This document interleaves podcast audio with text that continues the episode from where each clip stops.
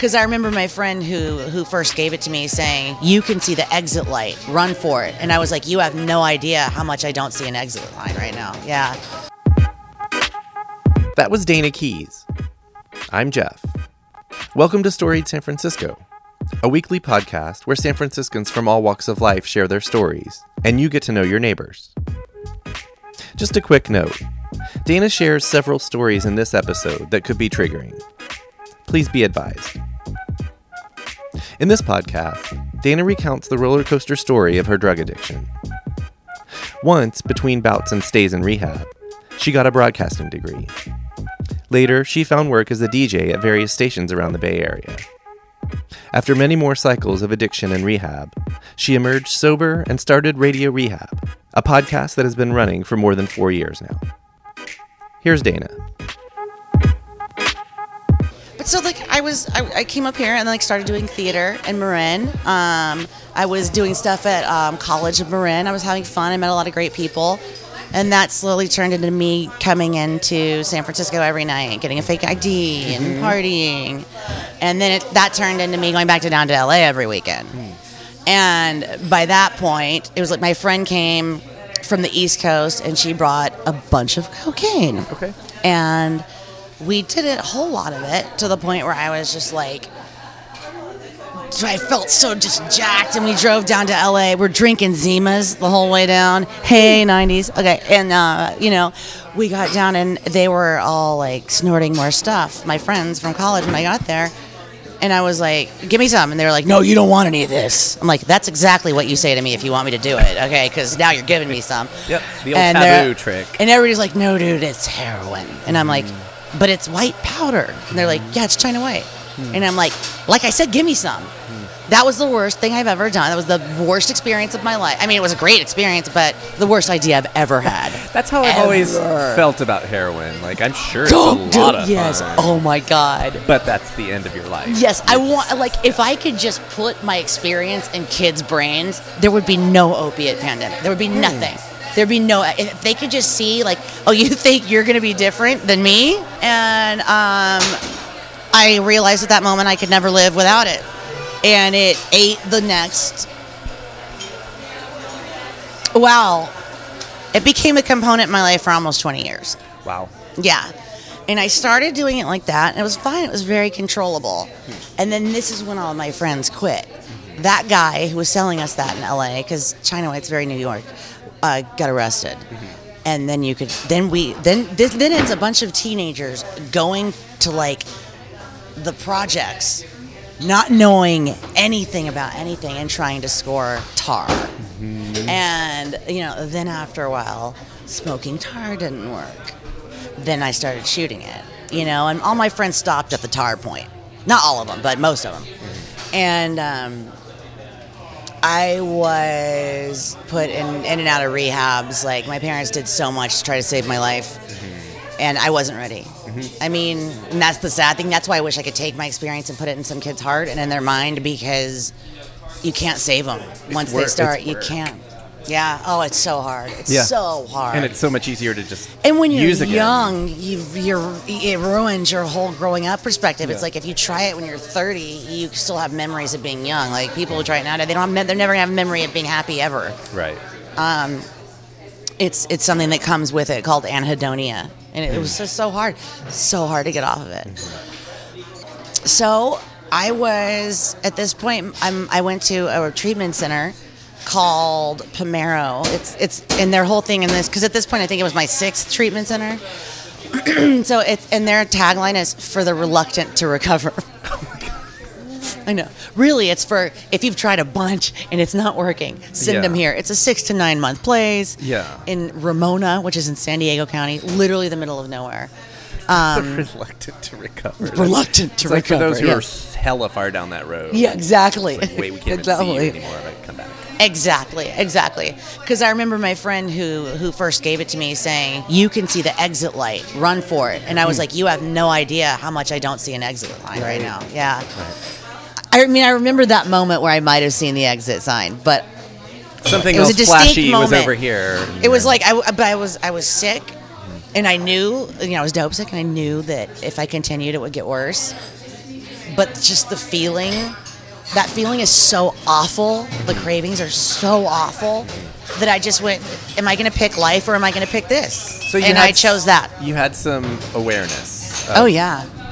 A downwardness. Mm-hmm. And I and yeah, and, and and I literally, it's like I looked at it. I looked in this fiery furnace of hell, and I went, "Fuck it." That's how I feel about my addiction. Yeah. Is I constantly chose to die all the time. I'm just not a quitter when it comes to bad stuff. Right, right. You know I mean, I love bad stuff. Yeah. I do. I mean, I got into Billie Holiday when I was like 13 years old or mm-hmm. 12, and I remember asking my dad all these questions. And my that's one thing about my dad is always very honest with me. He was like, she was a heroin addict, Heroin addict. Like me. And then that. I was like, what does that do? And then he told me, mm-hmm. and then he told me the whole story about her and how the end, and you know, she was doing it in her eyeballs because Yeah. she kept getting arrested, and they would look for marks, and how it killed her. And um, you know, it was like, note to self, don't do that. But still, I listened to her music, and whatever this haunting thing was just drawing me into it. I just wanted to go back in time. I always had this back in time thing. I wanted to go back to the 40s. Like, I was really into swing music and jazz and stuff, and punk. Those were my sections at Tower Records jazz and punk, cassettes. Perfect. But so anyway, I went. I went to the rehab. I spent nine months in there. During that, that my parents took that exact opportunity to get the fuck out of LA, and there's nothing That I could do was about it. it. Okay. There was nothing I could do about it. I couldn't yell. I couldn't scream. I wasn't there. Uh, it wasn't one of those rehabs where you get like your phone and a computer and you get to call people. You don't get phone. You don't talk on the phone ever. More like jail, kind of. It was very much like jail. Yeah. Yes. Um, we had a lot of fun. I didn't take it seriously, honestly.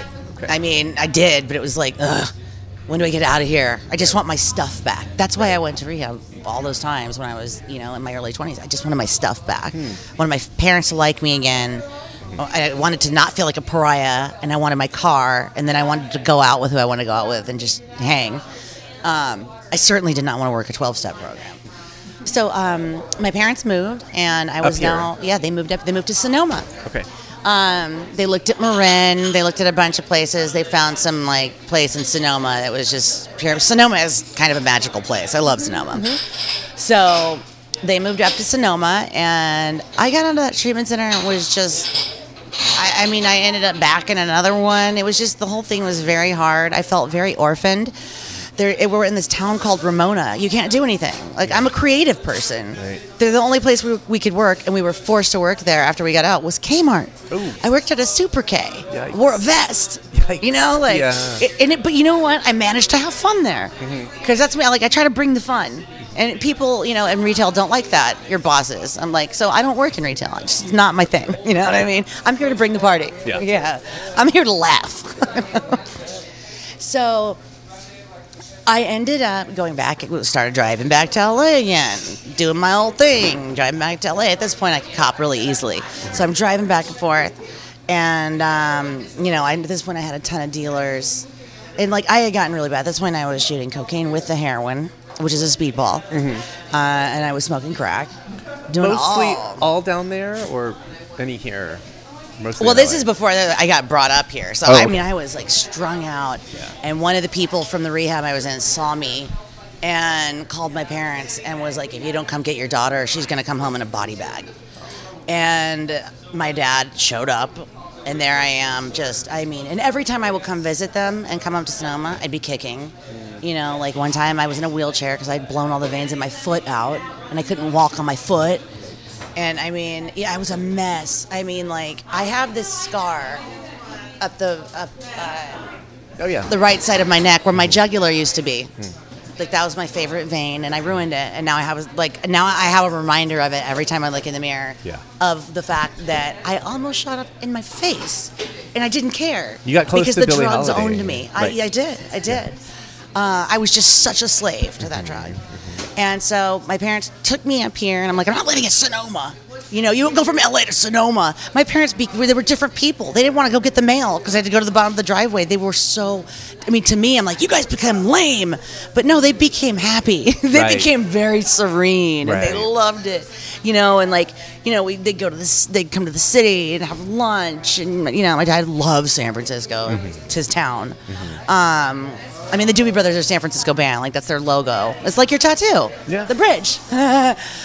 but so, like, I, I, I started um, going back and forth, and then and then finally I found my thing in San Francisco. Which was? which was I found the heroin. The you know, and. I, I mean, because that's really it's not like it, you're exposed to it everywhere. It's some part of me is looking. Mm-hmm. So I found that in San Francisco, and I hit an all new bottom because now I'm homeless. I'm in the mission. Um, Was this 2000s now? this is the 2000s now, yeah. I was in and out of like staying with people, being homeless, dating this guy who lived in Sacramento. I'd go like stay with him. I mean, he was literally a hostage. You know what I mean? Everybody I dated during that time was a hostage. Yeah. You know? Uh, and a place for me to sleep. So, you know, it just got to the point where I was literally homeless. I had been sexually assaulted. I had blown out all my veins, and I was sleeping on like cardboard under this shopping cart with a blanket under it with this girl who didn't have a family. I'm looking at myself going, I have people that I'm ruining right now. Like, I'm killing people. I have this beautiful family who loves me, and I'm killing them, and I'm trying to kill myself, and it's not working because I tried to OD all the time Right. everybody would, you know, in my mind, when we hear, oh, so and so OD, they're gone, my first thought was lucky. Lucky them.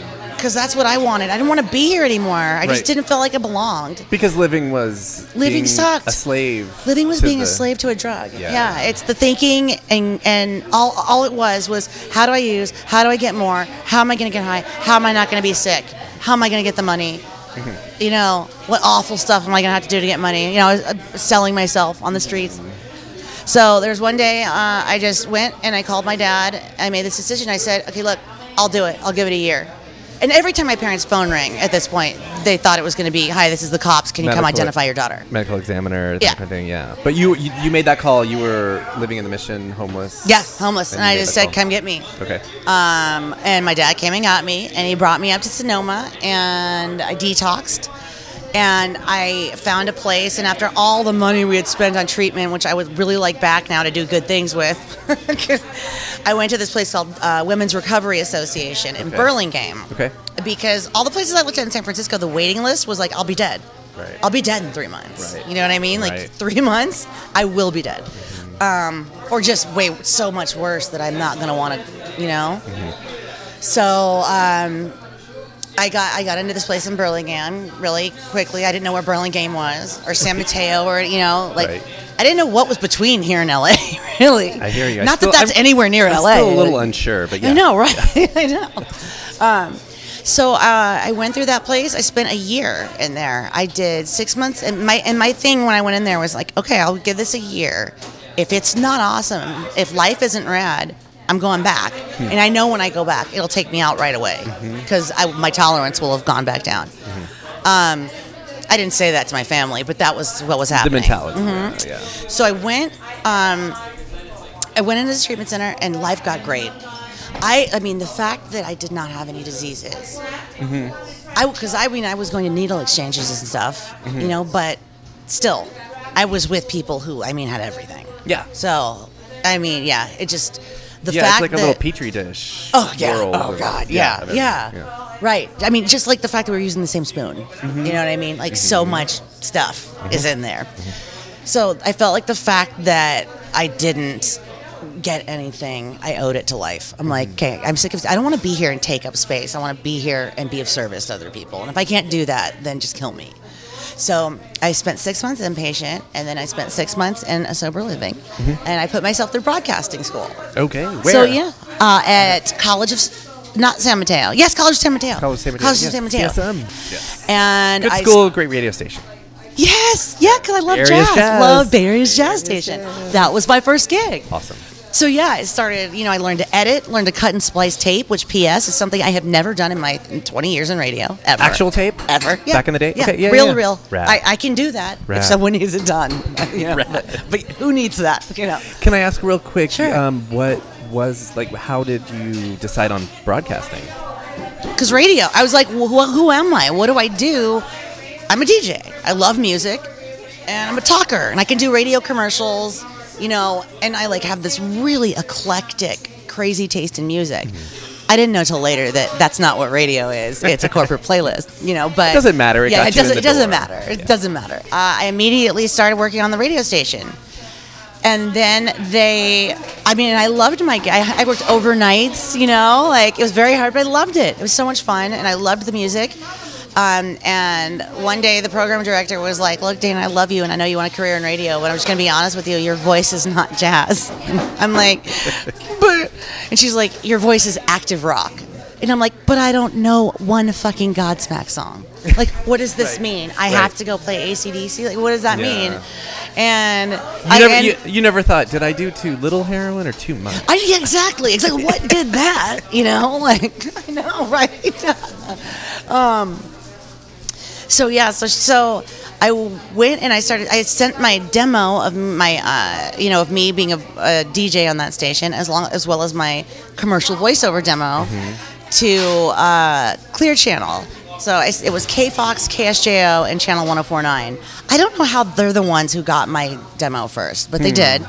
And um, so KSJO was like a was like a 30 year old Bay Area radio station before they killed it, and Channel 1049 was an alter- alternative station, and uh, K Fox was the classic rock station. So I started out as an overnight board op, and then I was doing programming and imaging and board opping, and I was on K Fox. I would co co produce the Greg Kihn show and be on there with him sometimes. Um, I had my own show on Channel 1049 on the alt station, and I did um, an afternoon show with Zach Tyler, who's now Afternoons on the Bone here in San Francisco. Um, And your DJ name was always just Dana Always Keys. Dana. Or just, just Dana? I, yeah, I've never said Dana Just Dana. Keys. Just Dana. I don't think. No, I said Dana Keys on the jazz station. Oh, right. Oh. I'm Dana Keys. right, but but yeah, like And everybody else also- was just Dana. Also, thank you for um, situating us when you were talking at these stations by their call letters because we all know they have changed all so much Yes. over even just the last five years. Exactly, exactly. Like KSJ was 92.3. I think that's now La Raza or something. I think, and then uh, Channel 1049 was Channel 149, and K Fox was 98.5, and they Okay. still are. Okay. Um, but like, you know, like um, n- not just the call letters, but also formatting and oh yes, yeah. So I mean, it- Everything's yeah, changed. every yes, I know, but And it or was died. great. and or died. Exactly. Or, Been pulled out, or- yeah, yeah. totally. Either it's fuzz or completely different format. So Um, you took to the um, I loved like it. the, the I loved it. the not it. jazz world. My life was so good. Um, I had about three years clean and sober. I was living my best life. Um, you know, I was very much in recovery, and so um, I started dating a, a guy from a band. It was one of the artists that we were playing on Channel 1049. But so we started dating. I kind of quit going to meetings, got out of my recovery scene, and then I had a minor surgery and um, was given. It, I guess they maybe gave me fentanyl before they put me, or something when they put me to sleep. But as I was leaving, they were like, "Let's just give you the rest of this fentanyl." What am I saying? No. yeah. Now go. I would. now I would. Right. If only I could go back. Yeah. So basically, what happened was there was this beast that had been asleep for three years that woke up and went, "Oh hi, hello, yeah," and I was like, "Oh my god, And it's I like a have to new go flavor- back to not feeling this." It's like a new flavor of candy, right? Mm. Well, no, it's the sa- it was it's, a very heroin esque. Oh, okay. If that's a word. It is now. Yeah, it is. It's heroin-y. Mm-hmm. Um, and so, and then they also gave me uh, Vicodin, which was stupid. I'm like, dude, when you're a heroin you're gonna use Vicodin. Like, it literally would do nothing to me. But I didn't throw it away. I put it in the back of my medicine cabinet. Maybe I'm gonna have a bad cramp one day, or the pain of life. And so I didn't get rid of it. I lost all of my sense of recovery. I quit going to meetings. Um, and then my dad died and it, this was very sudden he had polio when he was four and no one knew this until like a year after he died no one who has that kind of polio lives to be 60 Okay. so he was 54 he died or of, 55 of polio. he died because his organs just started shutting down he would Yeah. get walking pneumonia every month Yikes. and they couldn't figure out what was wrong. Like his epiglottis wasn't functioning, and he had to get a trach. And he was just like everything just started to shut down, and it was just really sad, and it was really sudden. And at that moment, I, I remember feeling like, okay, that deal I made with the universe, they just broke it. It's been broken, so fuck it. And I remember looking at everyone toasting to my dad died sober, uh, which is the irony and the sad part. And uh, everybody, the night that he died, was toasting to his life. And I looked at my boyfriend at the time and I went, You go to the bar, you get me a double dirty martini, you put it by the girls' room and leave it there. And he was like, Oh, that's okay, right? Because you were just a heroin addict. I'm like, Oh, yeah, it's totally fine. Totally fine. It's even in the book. It's written everywhere. It's in the Bible that that's a thing. Totally. Just go get it. He was a great codependent.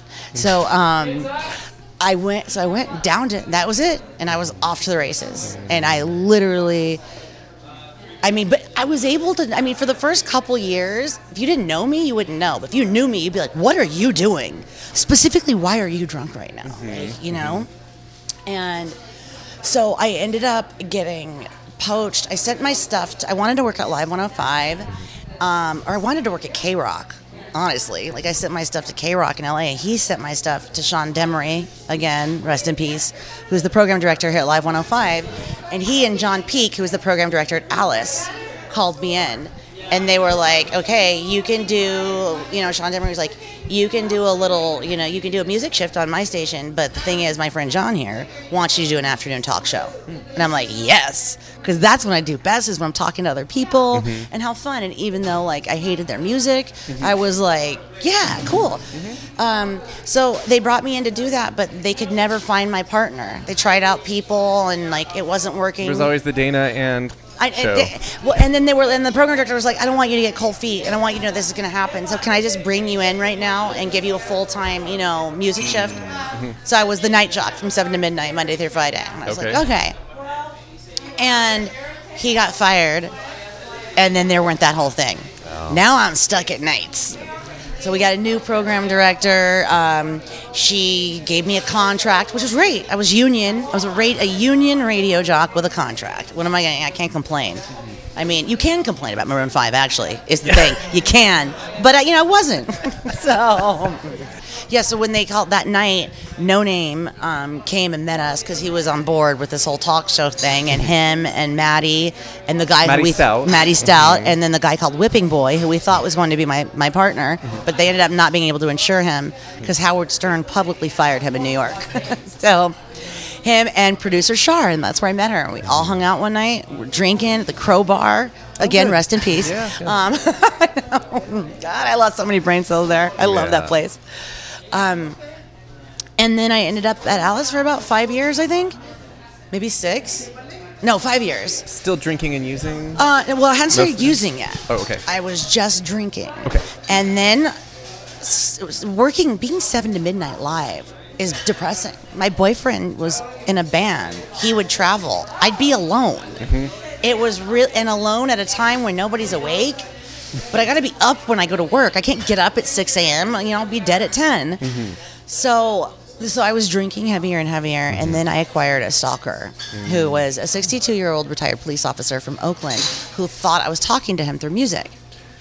oh boy. It was Buckle heavy because my boundaries are bad. I sensed a sadness in him, and just wasn't able to go. Don't you ever call me and hang up. It's hard for me to be mean to people. Like I don't like to hurt people's feelings. Right. Um, and I felt bad for him. Mm-hmm. But then it got to the point where he was calling the station 24 hours a day and telling whoever was on air that they needed to give the angel a message. Oh, I'm the angel, the angel a message. And then he would say things like, You're an angel and you belong in heaven. oh my. Yeah, I know. I know. And then scary things like sending me baby clothes. Oh. And then showing up at events and looking for me and, you know, being very aggressive with the other DJs and the staff, which scared everybody was so scared. So my work ended up making me file a restraining order, which I didn't want to do. So I'm walking along with this like Beowulf sized restraining order book. Just a nightmare. I mean, I wasn't even like I was drinking, but not doing drugs because I was, and I was emaciated because my nerves. I was like, just such a nervous wreck because everywhere I went, I was afraid to talk because he knew what I looked like and he could hear me and know my voice. And you didn't know what he No looked like way. at all. Mm-hmm. Yeah. Yeah. So you had that, and you had your your how recent or how long after your dad passed away was this? About a year. So not- two years, yeah, long. yeah. I lost my you still- cat. just everything grieving? fell apart. Oh God, yeah. Yeah. But I never grieved properly. You mm. know, I never dealt with. I started Is drinking. there- is there a when you're proper- Well, there's an improper way, There's and that's what. I did. There's unhealthy. Yes. I mean, if you're sober, do not start drinking to grieve. Let me just tell you, it it's so hard, Yeah. so hard to come back, and it makes the whole thing last longer, Right. and it's harder. Then one night I went out, and it was yacht rock night. And I'm like, this is a thing. People do this is so funny. I can go listen to my dad. you know what I mean? Like Right. this is so funny. And I went to the bathroom one night, and my friend had told like this guy bumped into me and spilled my drink, and I was so mad. And my friend who was with me goes, "Look at his shirt to add insult to injury." And uh, injury. I could talk for a living. He was wearing, and he's wearing a Doobies, and it was a course. Doobie '77 shirt. So, so I was like, ugh. So I went to the bathroom. By the time I came out, the guy was waiting for me, like, so, and, and there was a table full of drinks and a, and, and a little thing of coke, and I was like, oh, hey, I like free stuff, Yeah. you know. Hey, old friend. And it was off and running. okay. Um, and it got to the point where I was having to do that every day in order to function because that's how I am. And um, that's the lesson that I keep for some reason in my life have gone back and forth and I keep testing. It's like this fire pit that I keep sticking my hand in to see if it still hurts. It's like it does and it gets worse. It gets so much worse with age. So I was doing all sorts of, you know, pills and drugs, taking pills to calm down, taking coke to wake up, and uh, you know, drinking. And Were I you was still with the drummer guy? yeah. Okay. And I was so depressed. And then after a certain point, I got this. We got this boss. Uh, he was a lower boss. He wasn't like the boss boss or the program director, who absolutely hated me. And I can understand why, because I wasn't a great person to be, you know, to, as an employee. But I'm also still a good person.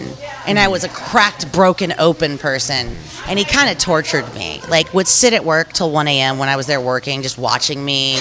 Um, would call me on the hotline when he was out with our boss boss talking badly about me.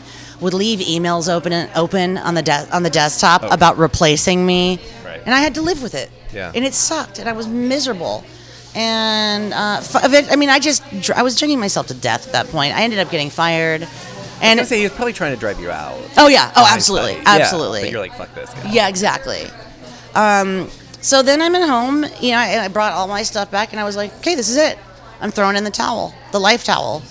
Um, and so for the next like year, I think my boyfriend only stayed with me for a year. Um, uh, he because he wasn't in it for that, you know what I mean. And I get it. As much as I resent him, because he also broke up with me in a text. Oh, I would have murdered him if he hadn't. But I mean, you know, he broke up with me in a text after you know almost six years, and I was just devastated. And um, at that point, I was like, okay, this is just the, you know, what I, I'm, I'm throwing in the towel. I want to die. And I was, they were doing welfare checks on me constantly. So that I'm always having the cops at my house, and I'm just sitting there going, no, yeah, no, I'm not going to kill myself. You know, and in my mind, wanting to go, and you're not going to know when I am Like just to get rid of him. idiot. Kind of thing. yeah, exactly. Yeah. And it's like, and I'm just like, yeah, I'm not driving. So what do you want from me? I'm just a miserable drunk asshole. And they ended up uh, throwing me in rehab. It was, I believe, my 15th, Mm-hmm. and and that was the last one. And when? So when was that? That was 2010 Ten. Okay. and it was only 28 days. I, they had nothing to teach me. They told me I was going there to detox because I'm like, I do not need another rehab. Like I could teach, you know. Oh my God, are you kidding? Right. Um, you know, so I just used it to dry out. I needed to dry out. I was swollen and awful. And as much as I thought I was an alcoholic, boy, did I become Janis Joplin. You know what I mean? Like, wow. So I was just swollen and bloated and miserable, and I needed to detox, and I hadn't felt, I hadn't been sober in years at mm-hmm. that point. So I went, I dried out, and then, you know, and then I, I came back to the pain of life. And I just didn't want to live, really, because I was so mm-hmm. depressed. So I started slightly getting back into the stuff. But I'm like, I just won't, because at that point I was drinking a gallon. And that was how much I drank a day. It was the handle. Mm-hmm. And at, at the end, I was done with the handle before the next 24 hours were up. So at 6 a.m. when I would go to Safeway every day, I was sweating, like to get it. And so um, at that point, I just was like, okay, forget this. This is terrible. Um, I met a guy. We were like kind of seeing each other, but we were both like unemployed and in a bad way. And we were drinking, partying. And then he was like, okay, I don't want to live like this anymore. And I was like, what? Why? I, now I have a partner. Right. but this is all I want. Um, so I, I knew I wanted to not live, and I spent two weeks writing uh, goodbye letters, Mm-hmm. suicide letters, basically to anyone I knew. Like if, if somebody knows me, they had a letter. Even Mm-hmm. if they're like, she, why would she write one to me? I just wanted to let everybody know there's nothing they could have done. Um, I just wanted to absolve everyone of any guilt they might have and let them know that I just really didn't want to be here and I felt like I didn't deserve to be here, Mm-hmm. that I was taking up space, that all I did was make my family miserable and I'm just awful. Not a suicide note, but notes. Pers- Multiple. personalized. Personalized, Got it, yes. okay. Because I, don't want to be impersonal, you know, like I was going to make it better. Somehow in my mind that made it more You're okay. be- You're, being considerate. yeah. On yeah. your way out. Yes, exactly. On the way out. And so it took me about 15 minutes. It had been, um, at that point, 11 years since I'd done heroin. Mm-hmm. And I went down to the mission. I got some. I got the rigs. I got everything. I went back home. All of this was done in like 15 minutes. And you're by Be- yourself. Yeah. Yeah. Because I mean, it's just ingrained in me. Mm-hmm. That whole street behavior, the mentality, everything is ingrained in me. Mm-hmm. I know how to walk and talk when I'm out there. Like I'm a different person. And and I got home, and it's like I didn't take into consideration that even though I hadn't done heroin in 11 years, that I had been doing tons of morphine pills and tons of mm-hmm. drugs. So it didn't work. It didn't work. I didn't die, and I got that feeling again. So I used for six months until I was like, "What am I remember how that I can't do this? Come on!" So then I got on methadone, turned me into a zombie. I mean, I was just like this person at the methadone clinic, still drinking and smoking crack. It was like, who was I? Um, and then finally, um, I got on Suboxone. And I'm in a relationship with this guy at this point. So I got on Suboxone, which is like similar. It's not similar to methadone, but it's an opiate blocker. It's another right. Yeah, it's something like that uh, that keeps you from having withdrawals. And I was on that for like a few years. So all of a sudden, one day, this is how it ended: is I drove my my boyfriend's car to Oakland, where my crack dealer was, and I got myself, you know, like a I don't know how like 25 ounces of vodka. I don't know how big is that. It, was 750 milliliters. Oh yes. Okay, there you go. A liter. Liter. So I got myself a liter of vodka, like I did. I didn't mix it at the end at all. I was just drinking, I, and I mean bottom shelf shit. Like I, it was not fun, like you know, like peach flavored. I don't remember who made that, but ugh. Smirnoff, I think it was. But by the very end, it was Taaka and Railgate and whatever's literally on the shelf next to the floor. Um, yeah, six dollars for a gallon. That's what I was doing. I showed up in Oakland drunk, and I went, I, and I went, I can't do this. Like I felt like my dad was trying to talk to me and going, "You know what to do. What are you doing?" And I felt like I couldn't drown his voice out anymore. Mm-hmm. And I went to a payphone, and I ended up calling the cops on myself. Hmm. And I said, "If somebody doesn't come help me, I'm going to die." Mm-hmm. And they came and got me, and I was in the car with the motor running. And they, I don't know how I didn't get arrested because there's the vodka. My shoes are off. And they put down the window and they said, Do you want help? And it's maybe because of the way I answered, I went, Yes, I need help. And then they took me to a hospital in Oakland where they detoxed me for like 12 hours, pumped me full of fluids. They were like, "You've got liver damage. You need to, you need help." And I'm like, "I am. I just got to get home, you know, and deal with this." Um, but what I really needed was for my boyfriend to kick me out of the house. Uh, because after that, on my way home, I stopped and got some crack and a bottle. And then, uh, and then finally, when I got back home, he kicked me out. And I finally went to this hospital, and oh, I guess that was my last attempt. So that was my hospital in San Jose. I went to Good Samaritan. I met a doctor who had 32 years sober, and he's an addiction specialist. Oh, wow. And I detoxed there for a week. And when I got out, I was waiting on my mom to pick me up, and I drank. And the reason I'd like to tell people that is because without a program of recovery, I'm gonna drink. Mm-hmm. Like if I'm not working my steps, if I'm not doing all the steps and helping others and doing everything you're supposed to do with recovery, then I'm gonna drink. So it wasn't So like the the steps that you earlier steps. had. yeah, the steps that I had like, no interest in. You know, I came back with my takes. tail between my legs and I was like, I will do whatever And it's you like do- your, want me to. Your addict ancestors knew something. Uh, yes. Right. All my alcoholic addict answers, yeah, they knew something. All the people with, like my sponsor who has 30 years of sobriety, they must know something because they look so goddamn happy. And they are happy. They're genuinely happy. They like to make other people happy, you know, and th- th- they're not like miserable. Like it says in our literature, we are not a glum lot. And when I was a kid, that's how I was thought. Like, oh, you're in AA, you're going to be miserable. Or, oh, you quit doing the party stuff, you're going to be miserable. But that was no party what I was doing. Commiseration. Yes. Like yes. in a group. Right. Exactly. Right, right, right. But it's not. It's, It's the not that. opposite. It's pure unbridled joy. Mm-hmm. So I got I got uh, sober up there, and then I started. I realized because I was thinking at the end when I was living in the shooting gallery in the Mission, Mm-hmm. I was remembering, you know what? If I could come from the type of life I came from to here, and the fact that I'm okay with it, if I live through this, I'm going to share this story with everybody.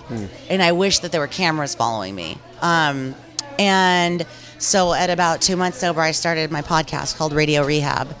And that's where I have other addicts and alcoholics on, and we just share our story. And the whole point is to help other people. And my favorite thing is when I get emails from Saudi Arabia, you know, and I get, see that or I see that there's listeners in Saudi Arabia, and, and I get emails from people going, "I can't get to meetings. Thank you." Mm. Like, thank you for being my meeting today, or, awesome. or, or thank you for helping me, or you just gave me insight into why my son died. Wow. Oh, yes, it's like that's why I do it. Yeah. It's why I do it. When did you start Radio Rehab? Well, I got sober September seventeenth, two thousand fifteen. It's my sobriety date. Oh, actually, I had less. I had, I had, and then I think November is yeah, November is when I started Radio Rehab November of 15. two thousand fifteen. So four and a half Yeah. years. So Radio Rehab is going to be five this year. awesome.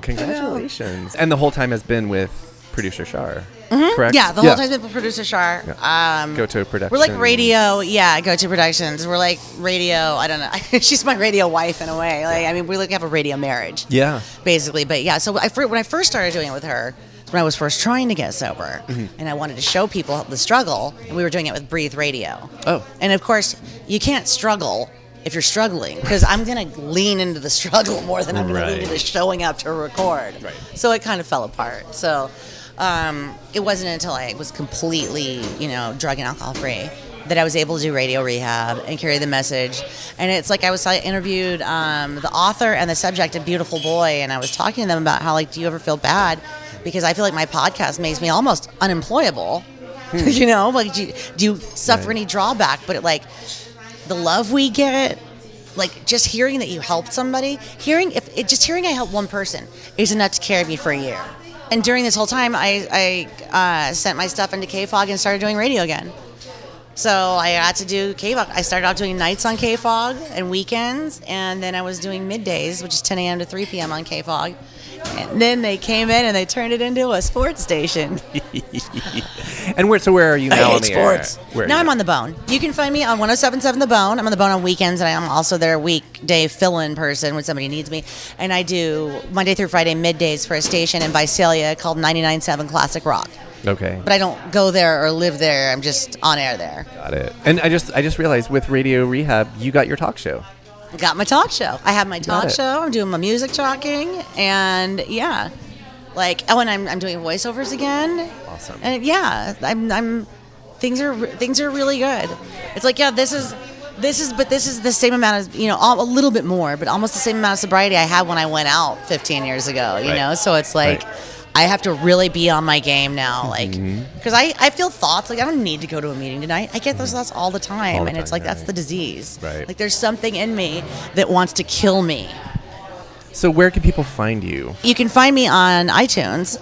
Yes, iTunes. Radio Rehab with Dayna Keyes, D A Y N A K E Y E S, on iTunes and Simplecast, wherever you get podcasts. Um, on Instagram and uh, Twitter and all the socials, I'm at Radio Rehab Dayna.